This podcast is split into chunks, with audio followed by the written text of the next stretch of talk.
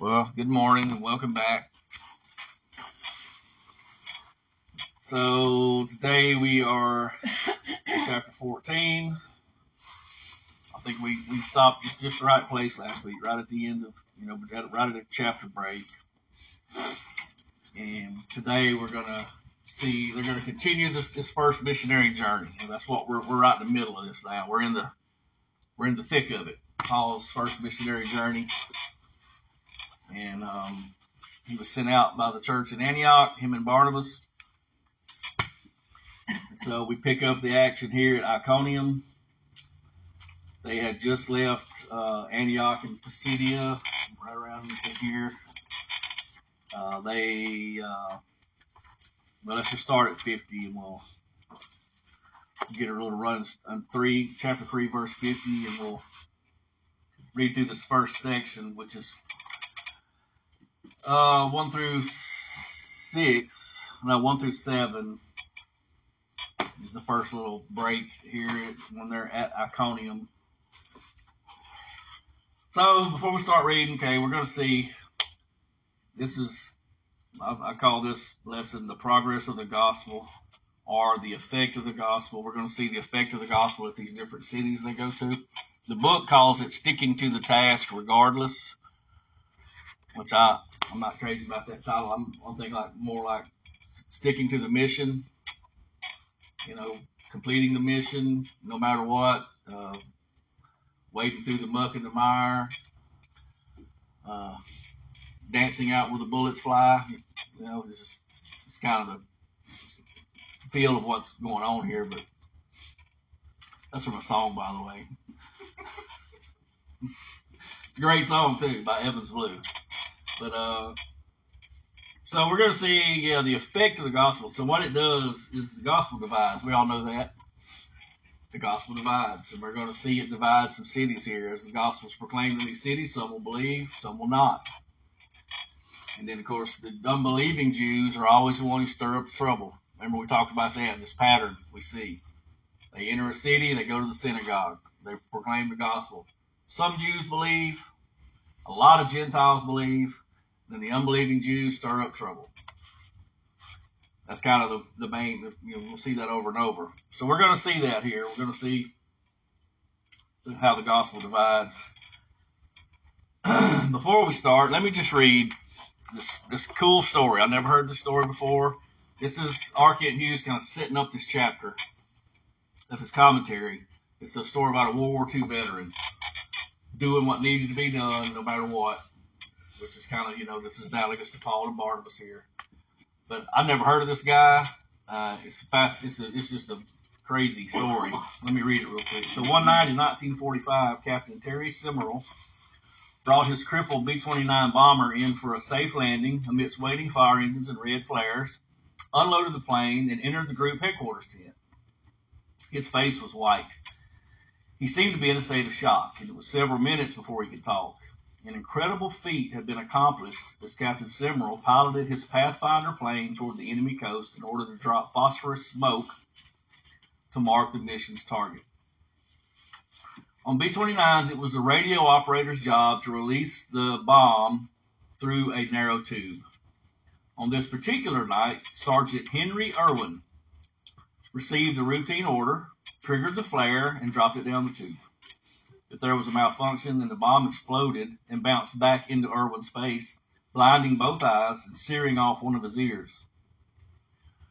Burning white phosphorus melts metal like butter. and the bomb was now at Sergeant Erwin's feet and eating rapidly through the deck of the plane toward a full load of incendiaries. He was alone because the navigator had gone to the transparent dome on the top of the plane to make some celestial computations.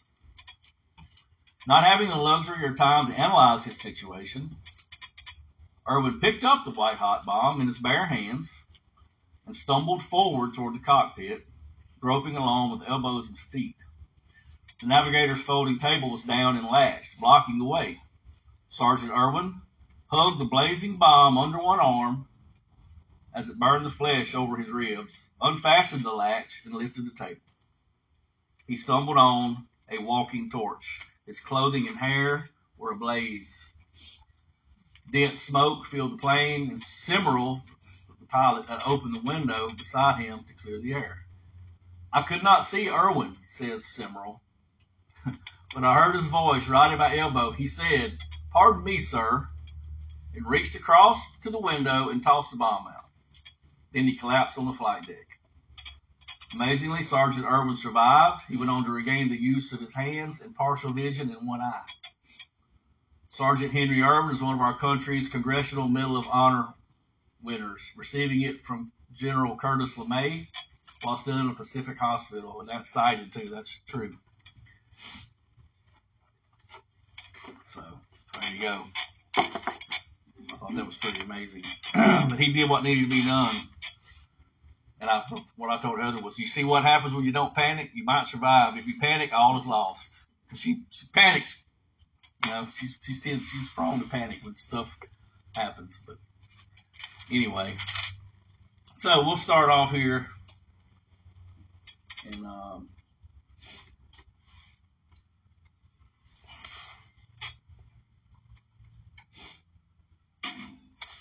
Okay, before we do, let me just read y'all this little info dump on Iconium so we know where we are. Iconium was an ancient city that claimed to be older than Damascus. This is going to be right here. I think this is, maybe this is Iconium. It's up there in Galatia. Iconium was an ancient city that claimed to be older than Damascus. In the dim past, it had a king named Nannacus. And the phrase, since the days of Nannacus, was proverbial for from the beginning of time.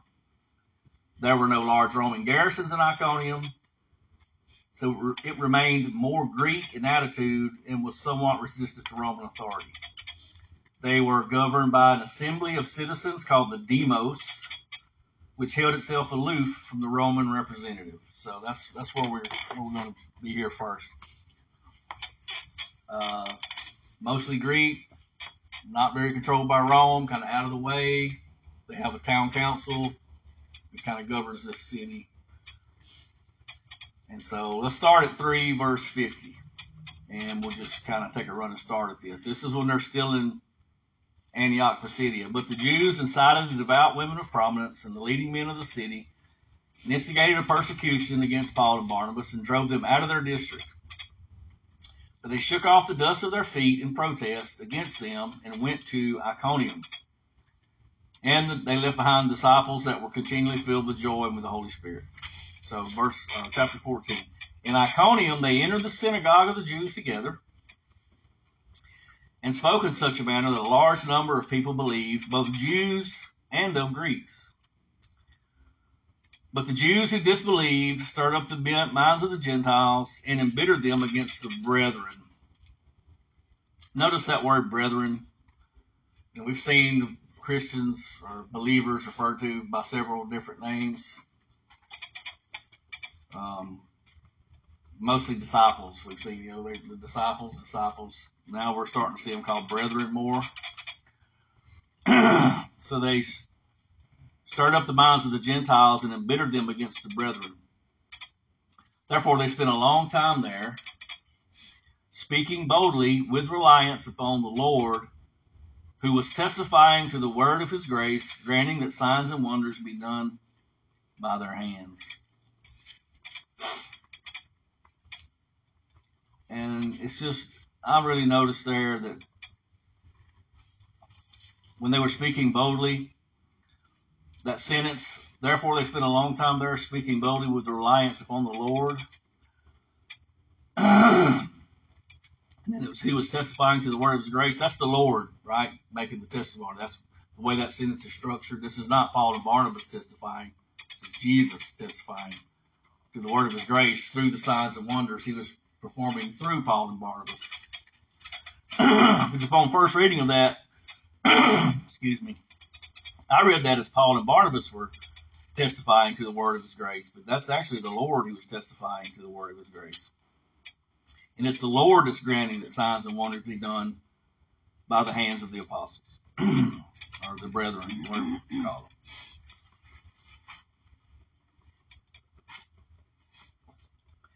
Verse 4 But the people of the city were divided. There you go. The gospel divides, the city is divided. And some sided with the Jews and some with the apostles. Now notice that apostle, that's small a, not not big A. That's uh, the sent out ones, messengers. So that's not let's don't confuse that and think we're calling Barnabas an apostle of Christ. He's not. Okay.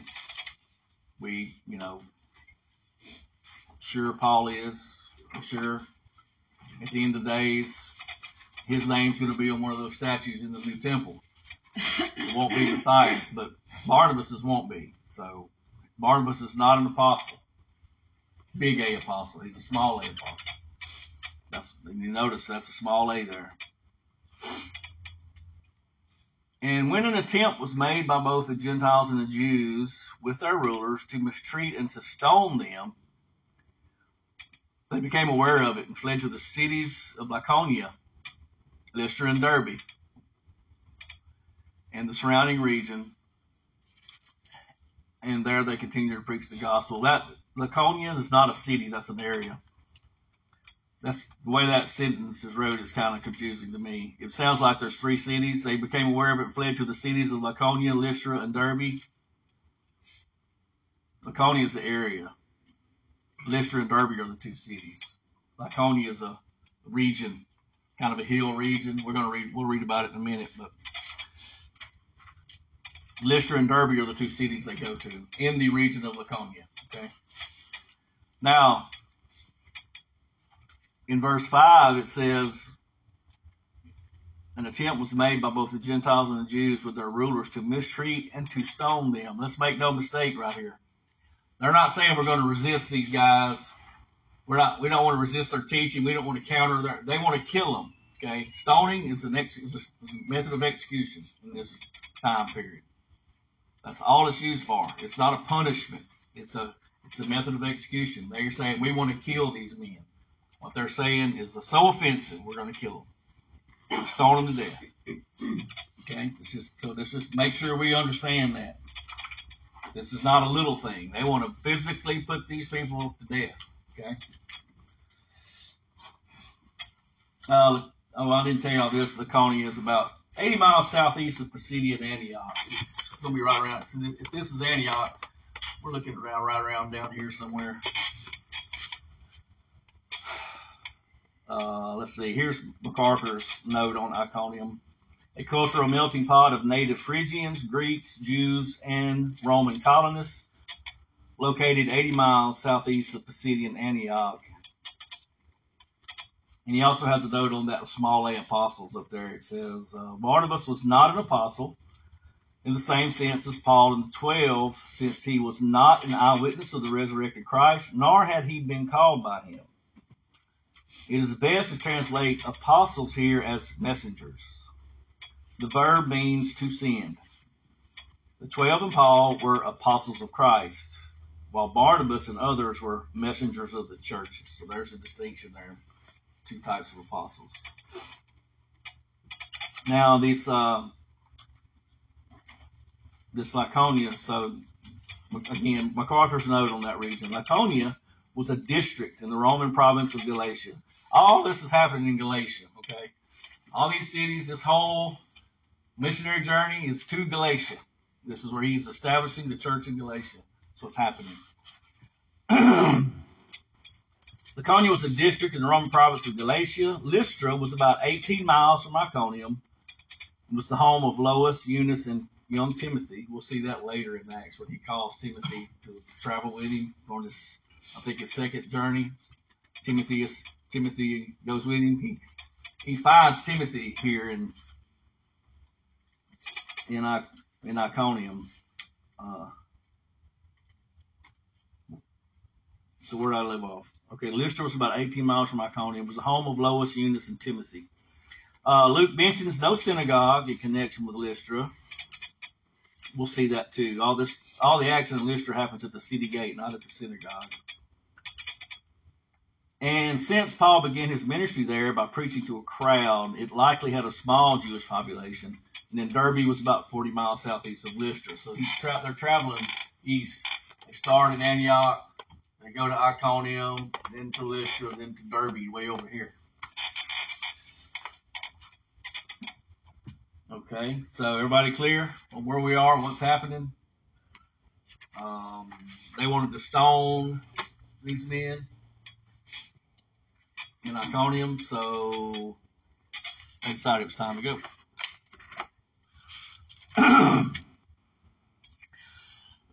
Y'all excuse me, I cannot stop clearing my throat.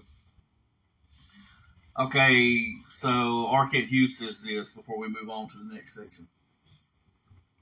Their enemies finally divided the demos of the town council and decided to do what they never would have attempted if the Roman rule had been strong. They wanted to stone God's mercenaries. Paul and Barnabas were brave but not foolish. They were born again but not born yesterday. The Lord protects his children, but he wants us to use common sense, so the missionaries departed. All right, so the next one, 8 through 10, we're going to see God's power displayed. Okay? God's power displayed. Let's read that. Verse 8 through 10. At Lystra, a man was sitting who had no strength in his feet, lame from his mother's womb, who had never walked. This man was listening to Paul as he spoke, who, when he had fixed his gaze on him and had seen that he had faith to be made well, said in a loud voice, Stand upright on your feet. And he leapt up and began to walk. so, interesting thing here is this event very closely parallels the leper in chapter 3 when Peter's entering the temple, the, this leper beggar sitting at the beautiful gate. This man, most likely a beggar as well, sitting at the gate of the city, most likely, because that's where, you know, there was a synagogue, the, the city gate, you know, and that culture was where all the men of importance came together to discuss pot, matters of politics and whatever. You know, that's where all, that was like the meeting, meeting hall. That's where everybody came to talk, talk stuff out at the city gate. And so this man is sitting at the city gate. He's lame from birth, just like the man in chapter 3. And if you remember right, when remember it says when Peter saw him, he fixed his gaze on him. Remember that? Paul does the same thing here. He fixes his gaze on this man. And uh, he just tells him, get up. So here's my note on this about Paul Uh, Paul and Peter fixing their gaze on these men, these beggars, these lame men who people walk by all the time and pay, pay them no mind. He said, we, and today, we need to be very careful not to overlook people because of their station or their appearance. It's real easy to overlook somebody that's sitting outside a store asking for change for gas. I mean, these people may, we just, we got to be careful. We don't, we don't overlook people because of their appearance. Okay? Yep, because one day we may realize we overlooked an angel or the Lord That's right. reaching out. So, you know, that's all. That's all I'm going to say about it. That's what came to my mind when I read about that. How easy it is for me to overlook somebody just because of the way they look. That's not how I should be. So that note was for myself. Um, that note fits the song. That pretty much fits the song. Yeah. All right. So now we're at Lystra. Uh, I got a little info dump on Lystra too here. Lystra. Uh, though little is known of the origin of Lystra, we do know it was a frontier outpost. We also know it's in the region of Laconia. Okay? Uh, Caesar Augustus made it a Roman colony in 6 BC. So this thing's only been, you know, where, where. Where, where, are we in now? Like 45? Remember our yeah. timeline? We're around 45 AD now. So, so right in there. So this thing's only really been under Roman control for 50 years. Uh, so that's why it's kind of, you know, they don't have a lot of authority here yet. It was just a Roman colony. Uh, it was established. He established it as the easternmost of the fortified cities of Galatia. So it is a fortified city. It has a wall and a gate. I imagine it had a sort of. This is this guy talking. I. This is not me. This is him. I imagine it had a sort of old west flavor and ethos. Okay, most of the people were uneducated, Lycaonians who had their own language. That was like a regional dialect they spoke. They they spoke Greek as well. Okay, because it was mostly Greek culture, but they all had a regional dialect they spoke. Uh, the people were half barbarous. Uh, the Romans ruled the land. The Greeks controlled the commerce, and the Jews had little influence. In fact, there was no synagogue there. So there's two commentators I trust saying no synagogue in Lystra, which is obvious because none of this is happening at the synagogue. It's all happening at the gate. And so the ministry got off to a flying start in Lystra with the healing of a cripple. Let me read that again. Now at Lystra there was a man sitting who could, who could not use his feet. He was crippled from birth and had never walked. He listened to Paul speaking. And Paul, looking intently at him and seeing that he had faith to be made well, said in a loud voice, Stand upright on your feet. And he sprang up again walking. Now here's his explanation of that. As Paul preached, he observed a lame man whose interest and willing gaze indicated a work of grace within. And he says, those who preach understand what Paul experienced. Dr. Barnhouse put it this way. There have been numerous times in my own ministry when, while I was speaking from the pulpit, I have seen a response in some particular face in the audience. And I knew that the Holy Spirit had begun a work of grace in that person. Frequently, after the meeting was over, that person would come to, to me and tell me at that precise moment he knew, he just knew that Christ had died and risen again for him and he was truly born again. Okay. So we talked about the parallel between the two healings.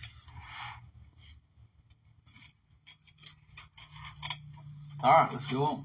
Did he talk about the differences? No, I didn't.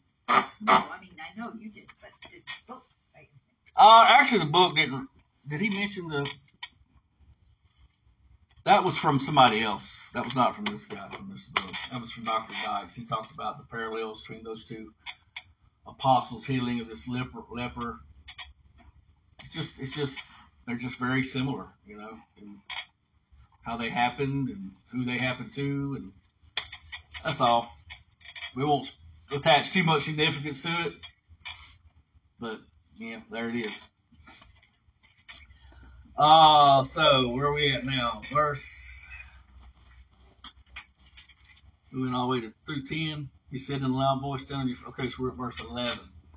11 through 13, we're going to see God's power misunderstood. Okay? We see God's power displayed. Now, these people are going to utterly miss the point here. So when the crowd saw what Paul had done, healing the lame man who had never walked a day in his life, they raised their voice saying, okay, in the Lycaonian language, so this is Paul and Barnabas can't understand what they're saying here. They done got all up flustered and they got excited. They've switched from Greek to their regional language here. Uh, they raised their voice and saying in the Lycaonian language, the gods have become like men and have come down to us.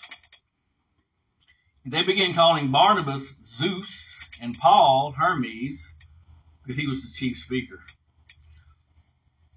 The priest of Zeus, whose temple was just outside the city, brought oxen and garlands to the gates and wanted to offer sacrifice with the crowds.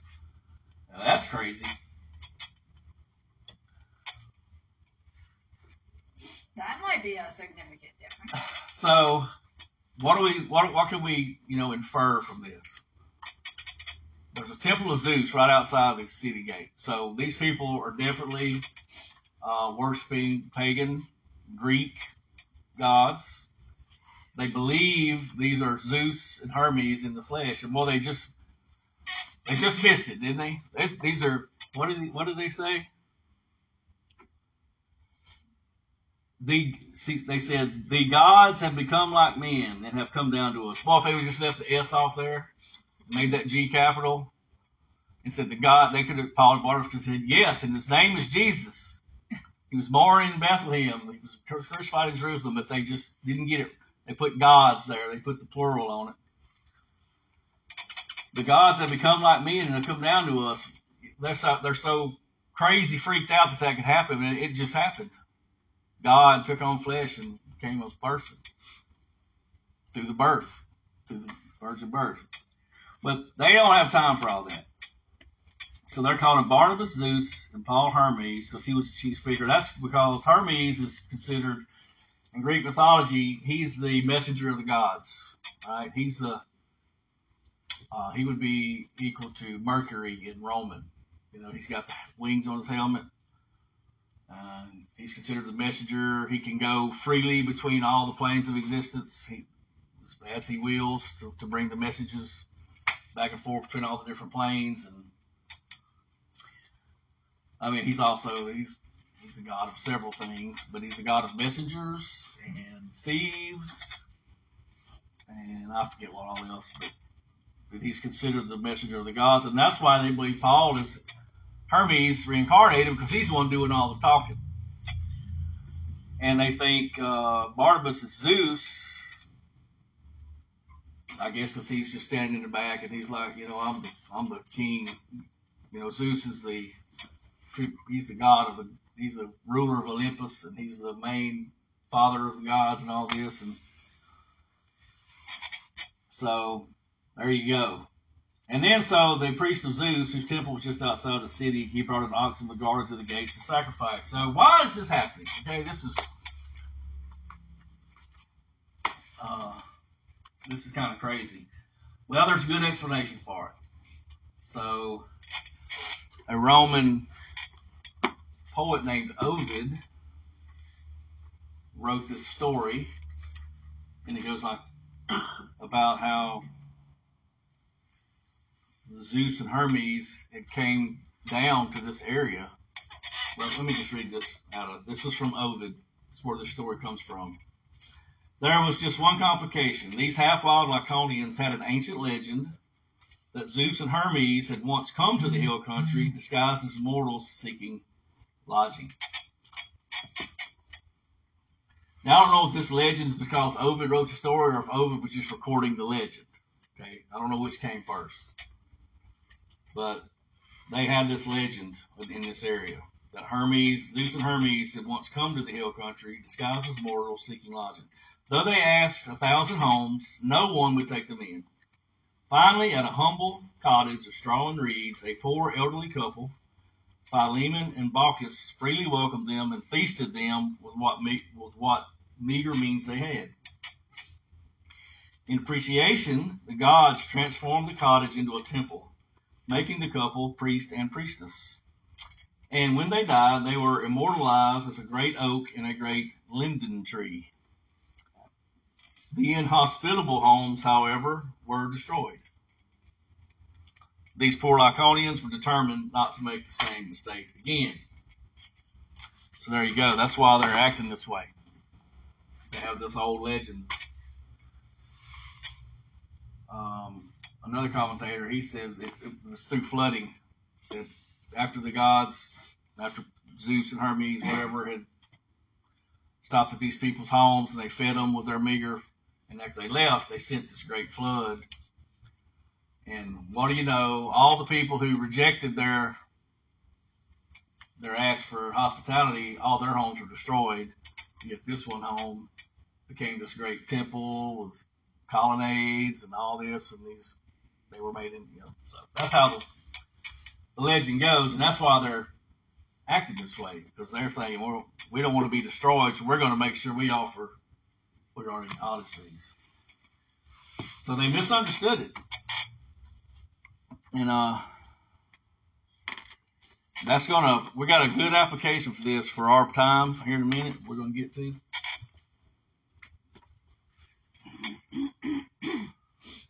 It's coming up next. So, verse 14 through 18, we see God's power explained. 14 through 18. But when the apostles, small a, again, When the apostles Barnabas and Paul heard of it, oh, they tore their robes and rushed out into the crowd, crying out and saying, Men, why are you doing these things? We are also men of the same nature as you, and we preach the gospel to you that you should turn from these vain things to a living God. And here they come. They're going to give them the argument from creation now about how Yahweh, because he's going to contrast Yahweh with Zeus. Because in their worldview, whatever, Zeus is the bringer of um, increase. What, what's, what's the word I'm looking for? Prosperity. Prosperity. He brings the good harvest. He brings um, all the good things, right? And they believe all this is coming from all these different. But Paul's going to say, no, no, you got it wrong. There's only one God. He's the God of Israel, and He created, and He does all these things. Okay? So here we go. He's going to give them the argument from creation. We are also men of the same nature as you, and preach the gospel to you that you should turn from these vain things to a living God. And here he says, who made the heaven and the earth and the sea and all that is in them. Boy, that comes up a lot. Have y'all ever noticed that? I see that all the time. Now, I'm just like uh, when the when the church was praying. I think it was when Paul, when Peter and John had been arrested, and the Sanhedrin forbid them from preaching in Jesus' name. And when they released them, they went back to their companions and they had, remember, that was this recorded prayer. It was like the very first recorded prayer in Acts. They all spoke with one accord saying, Sovereign Lord, what was the word? O sovereign Lord, you who created the heavens and the earth and the sea and all that is in them. That's how they started this prayer. And uh, here he uses it right here. This you should turn from these vain things to a living God who made the heaven and the earth and the sea and all that is in them. In the generations gone by, he permitted all the nations to go their own ways. And yet, he did not leave himself without witness. And what is his witness? In that he did good and gave you rains from heaven and fruitful seasons, satisfying your hearts with food and gladness. He's telling them, uh, Zeus didn't do this. Yahweh did this. Even saying these things with difficulty, they restrained the crowds from offering sacrifice to him. So that's just this this uh, this. I wish I could see this scene played out. You know, they bring out this big ox with the gardens on its horns, and they just you know tear their robes, run out. Stop! Stop! What are you doing? This is crazy. And they barely kept him from cutting this cow's throat and offer it to him as a sacrifice. so, so what he's doing here is he's saying, not Zeus, Yahweh. All these things you enjoy, these fruitful seasons, the rains, the food you enjoy, that's all from the hand of Yahweh. Um, this is one of his witnesses. You know, you have the witness of creation, you have the witness of revelation. So they never even got to the gospel with these people yet. I mean, because they, as soon as they healed the man, oh, you're God's in the flesh. We're going to offer you some sacrifice. I wonder if they've ever even heard of the living God. Like probably not. Live, like, I don't know. Be a foreign concept. There's, there's no synagogue here, so they're kind of limited in their understanding, most likely. I mean, there's uh, what is, did I say if there was any Jews here? Let me read the thing about In 19, it says the Jews came from Antioch and Iconium, so probably not very many. Or you said very, there were very few. Well, that's what he says. It says the people were half barbarous. The Romans ruled the land. The Greeks controlled the commerce, and the Jews had little influence. In fact, there was no synagogue there. So, you know, maybe some of them had heard of the one true God of Israel. Can't say really. Um, but whatever, if they had, they completely missed the mark here. They are completely off track. And so, let me read you this. It's a little long. It's good, and it's a, it's an it's an admonition to the world first, and then to us as a church. Um, so the Lystrans displaced praise kept Paul and Barnabas from presenting the full truth. These people wanted to know this new God only on their own terms. Paul and Barnabas never got to explain the incarnation because the people were determined to keep them within the boundaries of their religious presuppositions. Today, too, Christ is often made such a captive of men's presuppositions. What they think he ought to be or what they want him to be, not the, the true Christ. Um, okay. Today, too, Christ is often made such a captive of men's presuppositions that they do not really understand him. Lloyd Ogilvie has put it this way. This is from Lloyd Ogilvie. When Jesus was born, there was no room at the inn. But today, we not only have room at our inn, but we have a penthouse suite away from reality. Jesus is a VIP to be honored, but not believed or followed. In America, he is a custom, but not the true Christ. A captured hero of a casual civil religion, but not Lord of our lives. That's from Lloyd Ogilvie. This is idolatry. We cut Christ down to our size, squeeze him into the straitjacket of one of our little gods. That way he is safe and always at a distance. And is that not true of our culture? Can't talk about the real Jesus. He is offensive. He's just a good man, big time prophet, great teacher, not the true God. So when Jesus came triumphantly into Jerusalem on the colt of a donkey on Palm Sunday 2,000 years ago, the people were delirious with praise, singing their loud hosannas, save us, save us. But when he spoke of his coming death, they began to cool off. The cross did not fit their preconceptions of the Messiah. Finally, they shouted, Away with him, away with him, crucify him. That's John 19, 15. It is the same today. Almost everyone will receive him as the greatest man who ever lived. Just leave it there and everything will be fine. Enlightened circles are comfortable with calling him the supreme psychologist of history. He is safe as the most important person of all time. The safe, sweet Jesus. Meek and mild, sentimental, impotent, distant. He is no threat. The world will not do anything for a Christ who is limited by our own perspectives. What it will not do is allow him to put forth his own claims. The world will not receive him as Lord.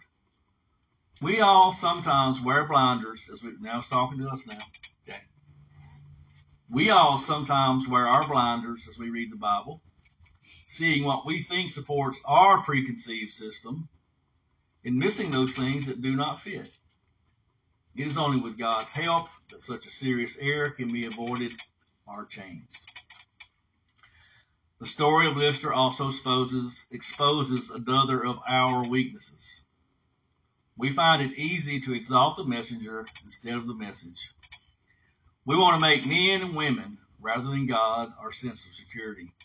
So we have our own Christian pantheon, our own Christian idols we must, with God's help, honestly examine our hearts to see whom we are truly worshiping ourselves, our favorite preacher, our writer, our Christian influencer,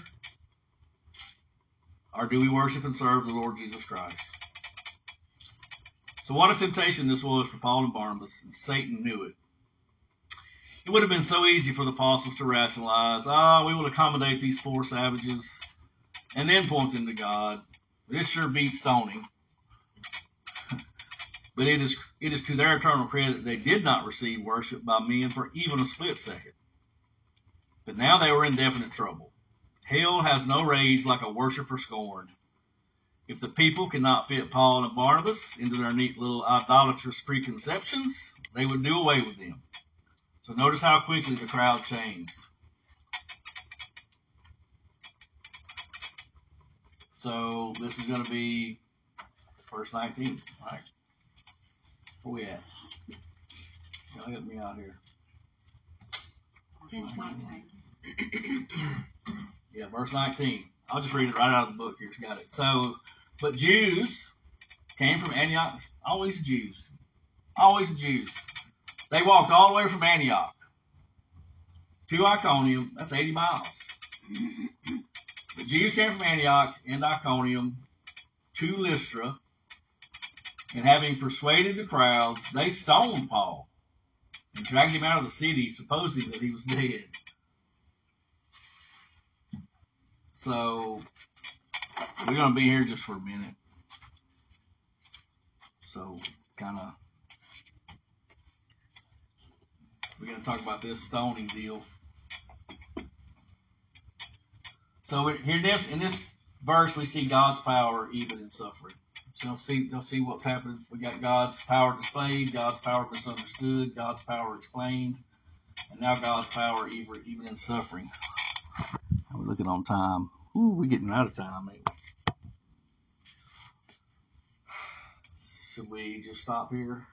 Just let's just do that. Anybody got any comments, questions, observations, admonitions? Wouldn't you like to know what was going on while the Jews were on their way to, to Antioch? What was going on? And oh well, yeah, I just you're gonna walk 80 miles just to go. I mean, it? no, it's actually it's farther. 100 miles. It's 80 miles from Antioch to Iconium, and then it was another what? My Bible says it was 100 miles. Why did they even care? This was. They must have heard. Why? Why did it was another 18 miles from like from. Sure, they finally got a telephone call. They got it. Yeah. from Iconium. So yeah, 100 miles. 100 miles from Antioch to Lystra. There was a period of time there, an interim. I'm you assuming. didn't walk 100 miles. Okay, let's also that's a good that's a good point. We got as we're reading this, just remember these these events are not happening sequentially, hour by hour, day by day. Their periods of time are passing is all, you know. All this time they're, they're walking and we're not seeing all that, okay? Just remember that. This is, this, all this takes place over many months. All this stuff, okay? Now, I would have to say this event at the gate of Lystra,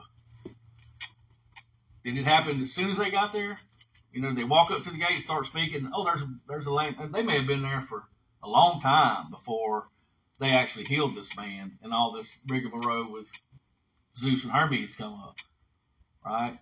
So just remember that. Keep that in mind because I fall into that. I'm reading going, reading along, going, oh, this happened and this happened, this happened. Okay, there's been a lot of time happening between these events we're being told about. But I'm like you. I ain't walking 100 miles because these men are saying something I don't agree with. Now, back in this day, they were a lot more serious about their religion than we are. Let's just be honest about that. Okay. There's a lot of people on the planet today who are a lot more serious about their false religion than we are about our true religion. I'm thinking Muslims. Well, and they serious about their religion. There's a demonic influence that wants to kill Paul and Mark. Oh yeah, they want to kill. They want to get rid of the Jews. I mean, that's yeah. just that's all, that's the only reason Islam exists is to try to well, cut off the Jews from. These are Jews trying to kill Jews. Yeah. But, well, I'm talking about in the modern context. Yeah.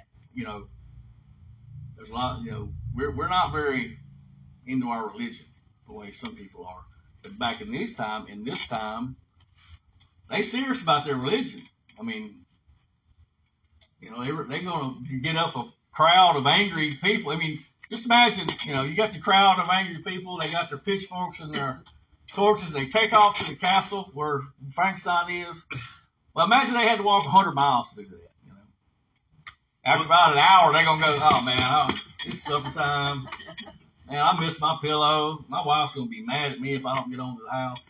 And you guys have fun with your ride. I'm gonna get, you know. It's an expense. I mean, they would have had to. Why were they so angry? Why would was hearing about the grace of God because they were talking against the temple. they were free from the law, and now you're not going to get to control them anymore. You're not going to have the purse strings anymore. And there you go. we can't control. It's not going to go well for us. So let's see what happened at And then they were jealous. Huge jealous. Well, that's what happened in Antioch. They saw the big, huge crowd and they were jealous that they had drawn all these people. And so they stirred up the people of importance. Get, get them out of here. Then they go to Iconium. The people were divided. They go stone them. Then they go to Lystra. And they actually stoned Paul. Okay, so Yeah, what happened to Barnabas? so all this comes back to our story's beginning about this Sergeant Erwin who picks up this bomb and walks the length of this plane with it because he knows he's got to complete the mission. Paul and Barnabas, they're going to stick to the task regardless of what comes, regardless of the barriers put in their way. They stick to the task, stick to the mission, wade through the mud, through the muck, through the mire. Right? That's kind of picture I'm trying to get the across. Jews were uh, doing the same thing. Walking 100 miles to make sure it happened. They, they're serious about it, wouldn't they?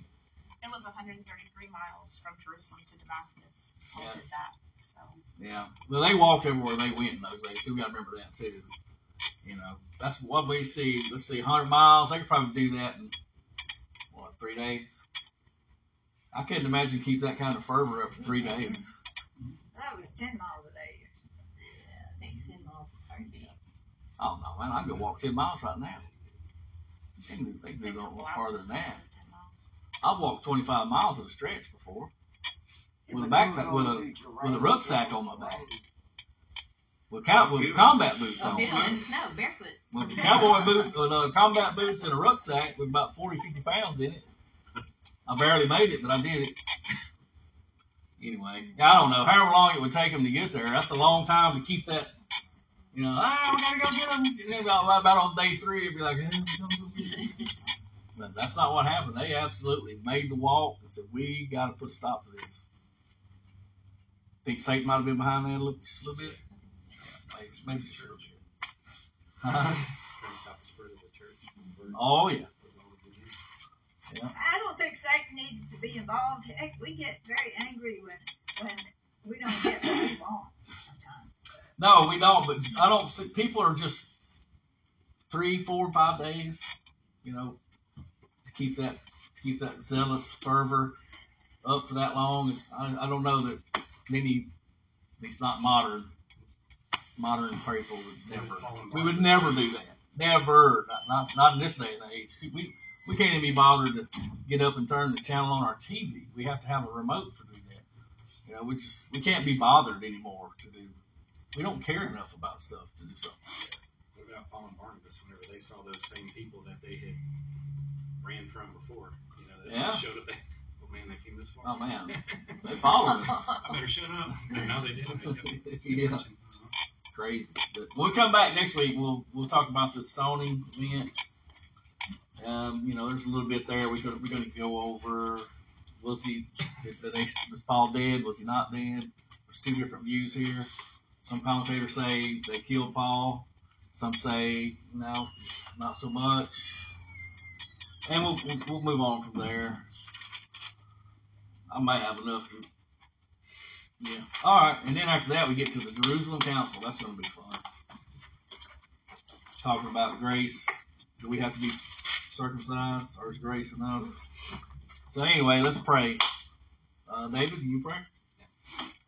Heavenly Father, thank you for allowing us to, to gather today to study your word, to, to break it down.